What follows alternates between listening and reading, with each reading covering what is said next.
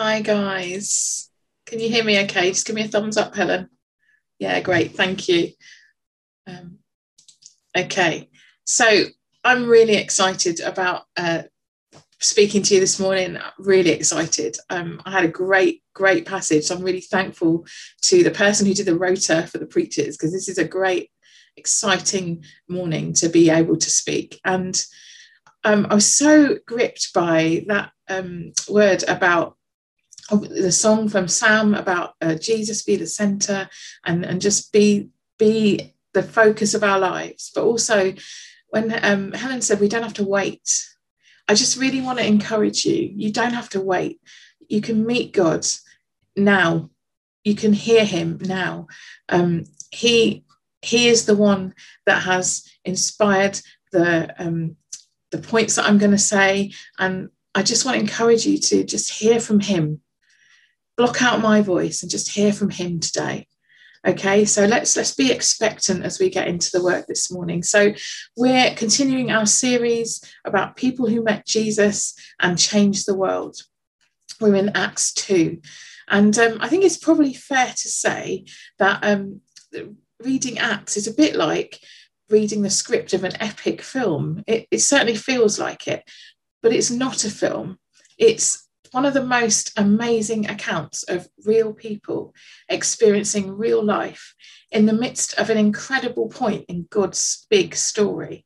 And this big story is a story that still goes on, and we as his people are still caught up in it. Today we're in Acts 2 and we're going to be looking from verse 42. So while you have a look at it, maybe you might have your Bible open or maybe you might have a, an app that you can look it up in just go find it so you can read along at the same time. So while you look for that, I'm just going to give a quick summary of where we're up to, what's happened so far. You know, all the best epic films have a summary of what's happened so far, don't they? So um, remember, um, Acts was written by Luke. And it's like part two of the gospel account that he wrote. So he tells us that Jesus has been resurrected and that he's been with his people. And he, uh, Jesus instructed his people to wait in Jerusalem, and then Jesus ascended into heaven. And um, the promised Holy Spirit arrives on the day of Pentecost. There's a rushing wind, there are tongues of fire, and the 120 in the upper room are filled to overflowing with the Holy Spirit power and wonder. And then they hit the streets. Luke tells us that Jerusalem was rammed packed full of many people from every nation under heaven. And on that day, as a multitude's attention was arrested by the unexpected sound of people speaking languages not their own, a season changed right in front of them. As they heard Peter preach the gospel, their hearts were completely pierced and they were deeply transformed on that day. Luke tells us that about 3,000 people found new life in Jesus just on that day alone. So today we're going to pause and we're going to look in on the early church in Jerusalem. And as we do, we're going to see this amazing, beautiful, buzzing church full to bursting of 3,000 baby Christians. And these are real people with real lives they'd experienced a deep transforming work of salvation. And how they walked after that and what happened as a result, well, it, it changed the world, really. I don't know how else to describe it. It changed the world. Um, as we read it, I want to encourage you to um, listen for what they were doing, what God was doing, and also just anything else that will give you a feel about the kind of atmosphere that the church had. So, Acts 2, verse um, 42 to 47. And they devoted themselves to the apostles' teaching and the fellowship, um, to the breaking of bread and the prayers. And awe came upon every soul, and many wonders and signs were being done through the apostles and all who believed were together and all thing, had all things in common. And they were selling their possessions and belongings and distributing the proceeds to all as any had need. And day by day, attending the temple together and breaking bread in their homes, they received their food with glad and generous hearts, praising God and having favour with all the people. And the Lord added to their number day by day those who were being saved. I just think that's the most amazing description. It's so it's only a few verses, but it's such an amazing description of what a church needs to look like and, and what it's like being part of it. So I just want to pray quickly. God, I want to thank you that your word is living and active. And God, I want to pray now that it would come alive to us as we talk about it.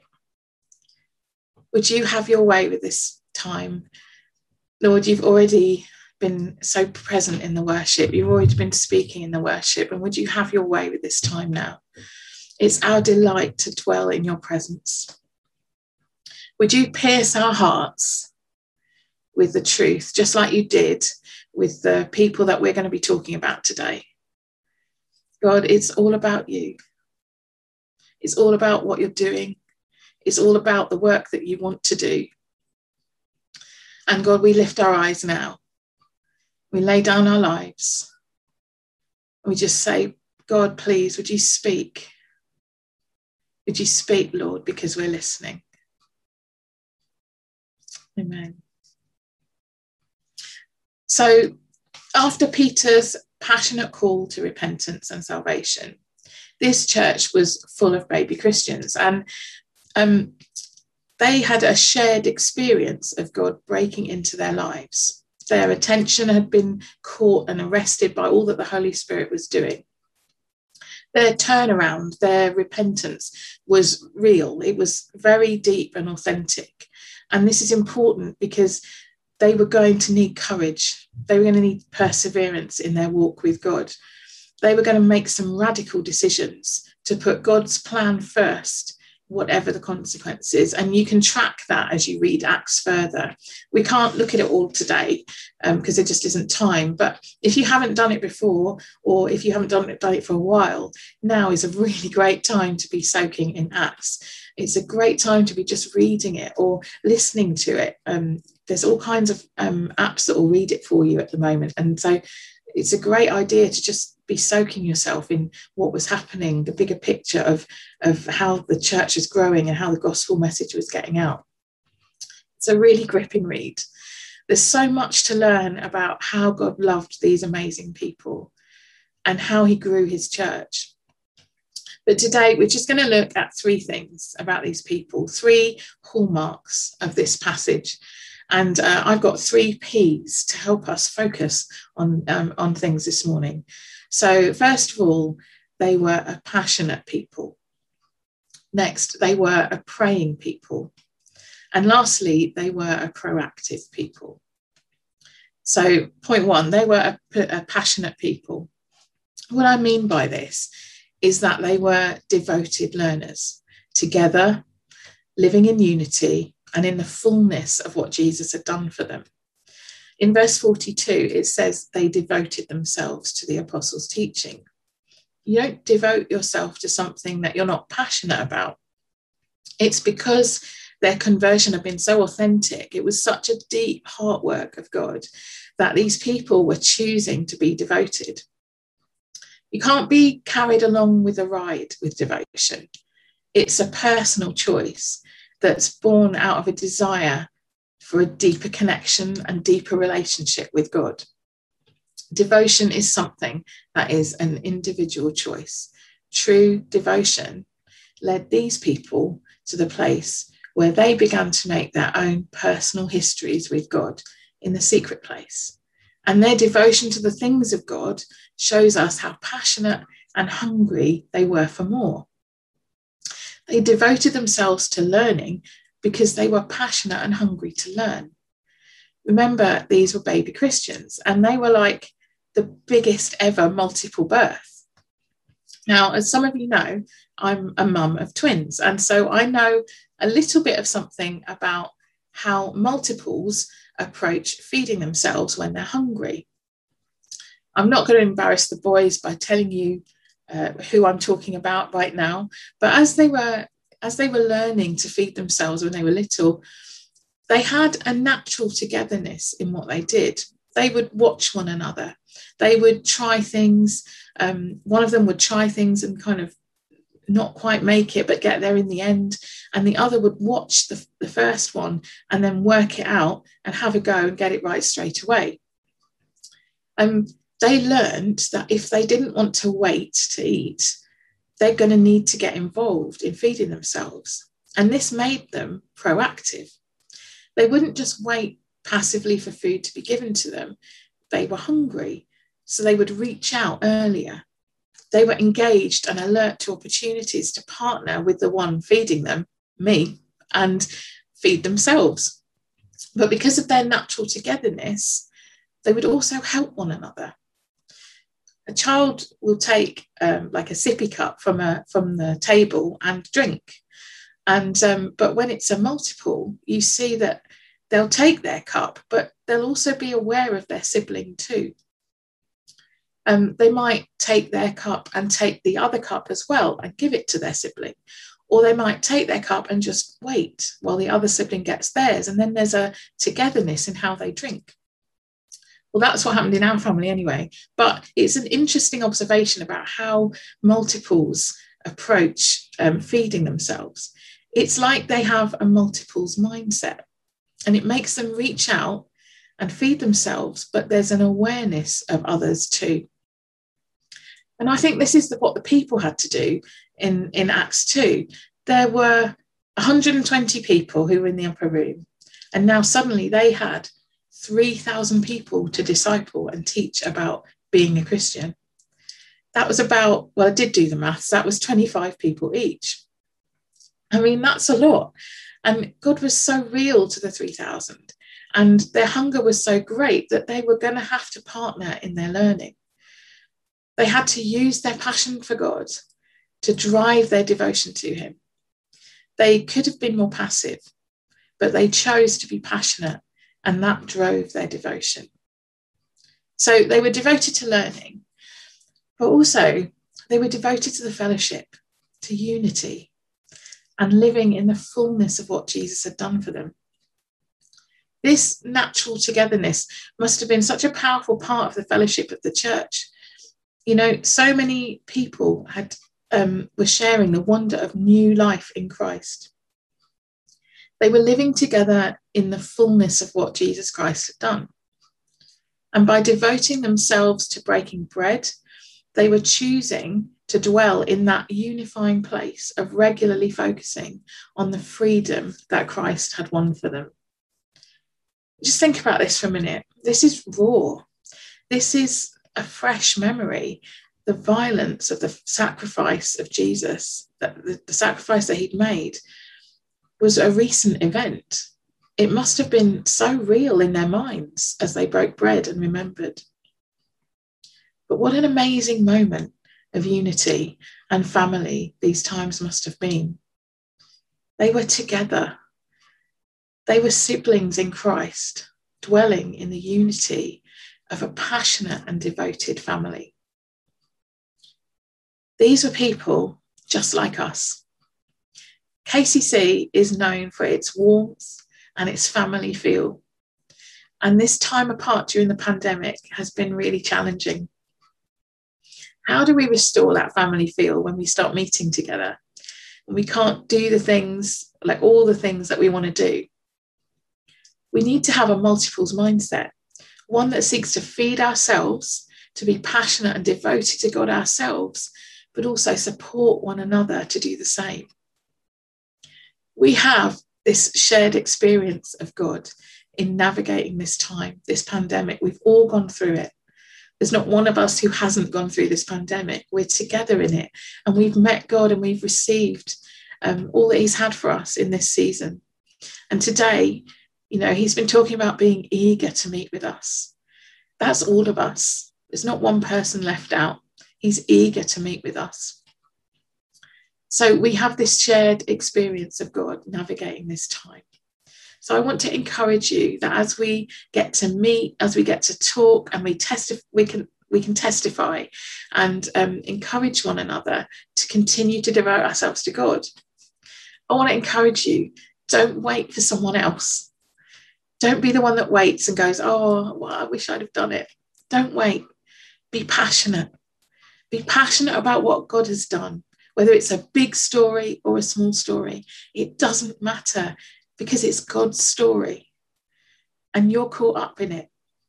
So each time you share it, it gives another a source of faith and encouragement in prayer. Maybe if God did it for them, he, He'll do it for me. It grows faith. And that is a multiples mindset. And that is a sign of a passionate people. So, point two, they were a praying people. It says that they devoted themselves also to prayer. And this is so relevant for us um, in this season. You know, God's increasingly been calling us to pray into so many situations, situations in our families, in our immediate streets and surroundings, situations in our nation, situations in other nations and around the world. For these praying people, prayer was not an afterthought, it formed another part of their growing relationship in God. They were devoted to it as they were devoted to Him. It was part of their unity in fellowship and such a powerful way of them partnering in all God was doing. They were seeing God change the season all around them. You know, it says, um, it says that many wonders and signs were being done through the apostles. God was at work, He was changing the temperature around them. They were seeing God change the rhythm and pace of life all around. And prayer was part of them making a personal and joint history with God. And it can be like that, that for us too. God delights in making history through those who make personal history with Him. The result of passionate devotion and prayer was that awe came upon every soul. And I really feel like God's got something for us in this as a church. Together, they were passionately devoted to God, and part of that was prayer. And it says that awe came upon every soul. God has kept me in that place for several weeks as I've been preparing for today. And I've just been soaking and learning about the kind of awe, the kind of right fear of God that we're to have. You know, God is great, He is mighty. Uh, but when you know Him, you can have a fear of Him and an awe of Him that is right. It's about a deep, deep relationship with Him that looks up at Him and is amazed by His greatness and wonder. The early church had God's presence, God's presence with them. And they responded by this passionate devotion and prayer.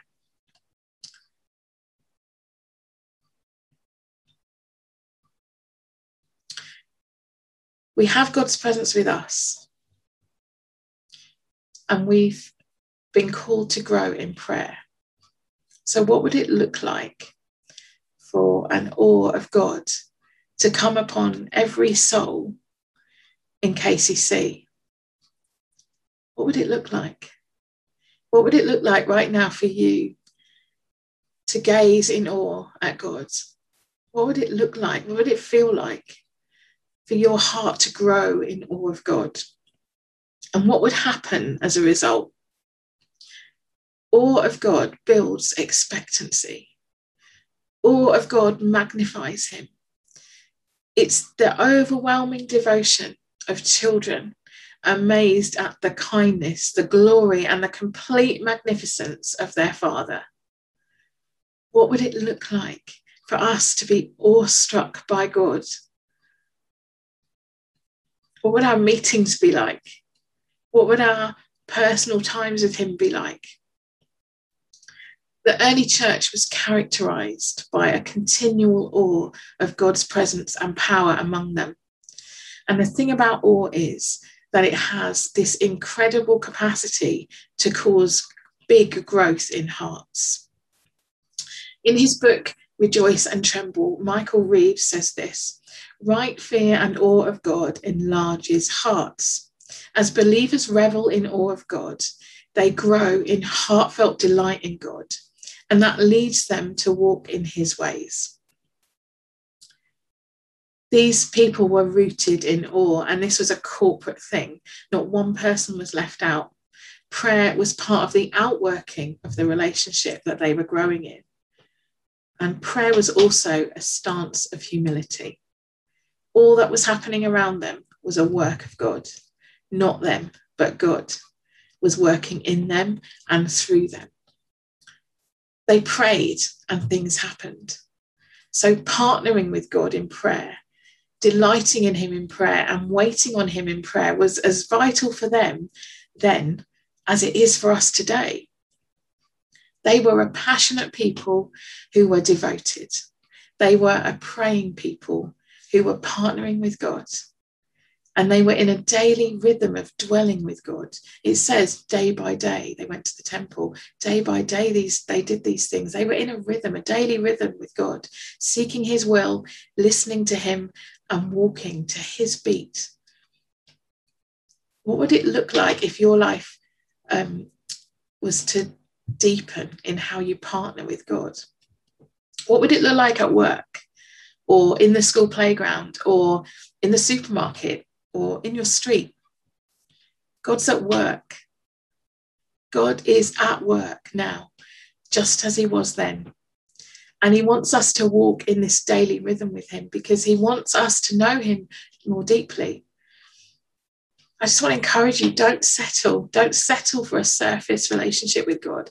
Don't settle for an okay knowledge of him, but allow the awe of God to get rooted in you so that your heart has to stretch to contain it. Or better still, don't even try and contain it.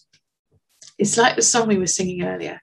Jesus, be the center, be the source, be my light, be my guide, be the wind in my sails, be everything, be the reason that I live that's how we need to be in this season. That's how we need to be as we emerge from lockdown, from from the pandemic, as we begin to meet together um, in person.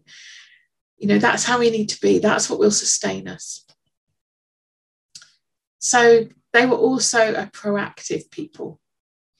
They were proactive in loving God. They were passionate and devoted to feeding themselves. They were proactive in partnering with God they were proactive in loving one another. In verse 45, um, it says, it says, and they were selling their possessions and belongings and distributing the proceeds to all as any had need. I love this. It's just so practical, isn't it? Jerusalem was bursting with people. God was changing the season. He was transforming lives. They were having incredible times of awe and times of prayer. But practically, they just needed places to stay. They needed food to eat. They needed things. And they were together. They had all things in common. This speaks to me that they saw themselves as a people, as brothers and sisters in Christ together.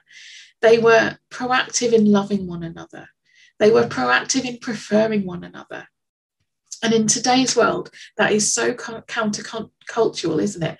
Um, you know, would you sell something to provide for someone else? Have you ever been stirred by God to do something like that? Would you dare ask God if you should? It's a bit scary, isn't it? But and it seems quite radical to us. But I wonder if it was as radical to them. They were motivated by their growing heart for God. They delighted to do his will to walk in his ways. They were overflowing with the Holy Spirit and they were walking to God's rhythm for the city. Walking in a kingdom rhythm is going to make you proactive. It's going to make people want to do stuff. It's going to make you stirred to, to respond to what God's saying to you. They were living in this new rhythm. It was God's rhythm. It was kingdom life in partnership with God. So they were motivated by their love for him and they saw opportunities that he opened up for them. What would it look like for KCC to walk in this way more fully? We do. There are definitely so many stories of this kind of thing, so many stories and probably so many stories that haven't been um, shared or testified about you know sometimes we miss stuff don't we because um, it's it's done in in the quiet and in the secret place but what would it look like what would this look like if kcc hit hit this um, more fully as we emerge from this season the thing about passionate prayerful and proactive people who walk in God's ways and partner with Him is that they are noticeable. So for the early church, it began to impact the city. Verse 47 says they had favor with all people. Imagine what that can do with the city. The people of God are noticeable because the kingdom of God, it's the kingdom of God that they're carrying. They're walking in God's agenda and in step with all God's doing. And it's also, they're also noticeable because they're so full of the Holy Spirit that wherever they go, they overflow. They just overflow. It just happens. They can't stop it. They can't control it because it's the overflow. And, and something about overflow is it just runs over the top. The kingdom just spilled out of them. And the world out there needs us to be that kind of people. I mean, I want to be like that. Do you want to be like that? I'm so provoked by the account of this church. There is so much more to say. There's so much to to to drink from in this in this scripture. But we we got to move on. Time's against us. But I want to encourage you to to just dwell in that passage, to just soak up all that you can about that, that amazing church and understand that it's the same God. It's the same God then as it is now and his love for his people and his passion for his people is the same then as it is now. He's eager to meet with us, he's eager for us to partner with him. Please, I want to encourage you, take time to read Acts 2, 3, 4, and 5. Just see, track what happened to these amazing people. But as you do, realize why they were amazing. It was God. They were people who were passionate, prayerful, and proactive. They were rooted in awe because um, and well, because they were just so devoted to him. And they praised God and they had favor. And this bit is the most beautiful thing of all. In verse 47, it says, And the Lord added to their number day by day those who were being saved. This was all God's work. This church was a changed people, a new multiple birth in Christ. They loved God. They devoted themselves to relationship with God.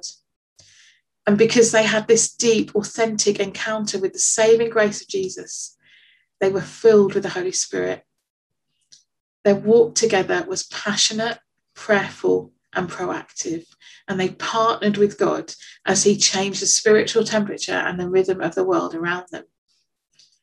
This is so relevant for the time that we're in and for the church that we want to be as we reunite in face to face meetings.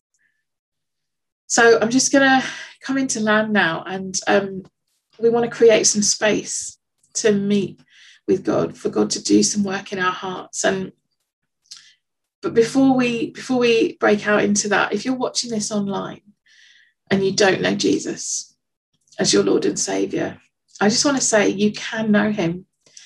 You can know the one who transforms lives, who pierces a heart and brings such joy and salvation such freedom. You can know him. Um, he transforms lives. He did it in Bible times, and he's the same God today. So if you want to know more, get in touch with us. Get in touch with us. Check out the, the, the Bible, check out um, the Gospels, check out um, Acts. And but get in touch with us and we can we can help you to to get to know God more. So in a minute, I'm going to hand back to Helen, and then um, we're going to have time of worship. Um, but I just want to say, like, if you felt provoked about the multiples mindset thing of taking responsibility for feeding yourselves and deepening your relationship with God, this is a great time to just meet God now and talk to Him about that. If you felt challenged to grow in awe of God, this is a great time to get on your knees and worship Him and, and ask Him to show Himself to you and allow yourself to be awestruck by Him. If you felt provoked about being full of the Holy Spirit so that you overflow, this is a great time to open your hands and receive freely. This is a time to let God have your heart and focus on Him. God said today He's eager to meet with us. He's eager to meet with us now. We don't have to wait. And He delights to draw near to us as we draw near to Him.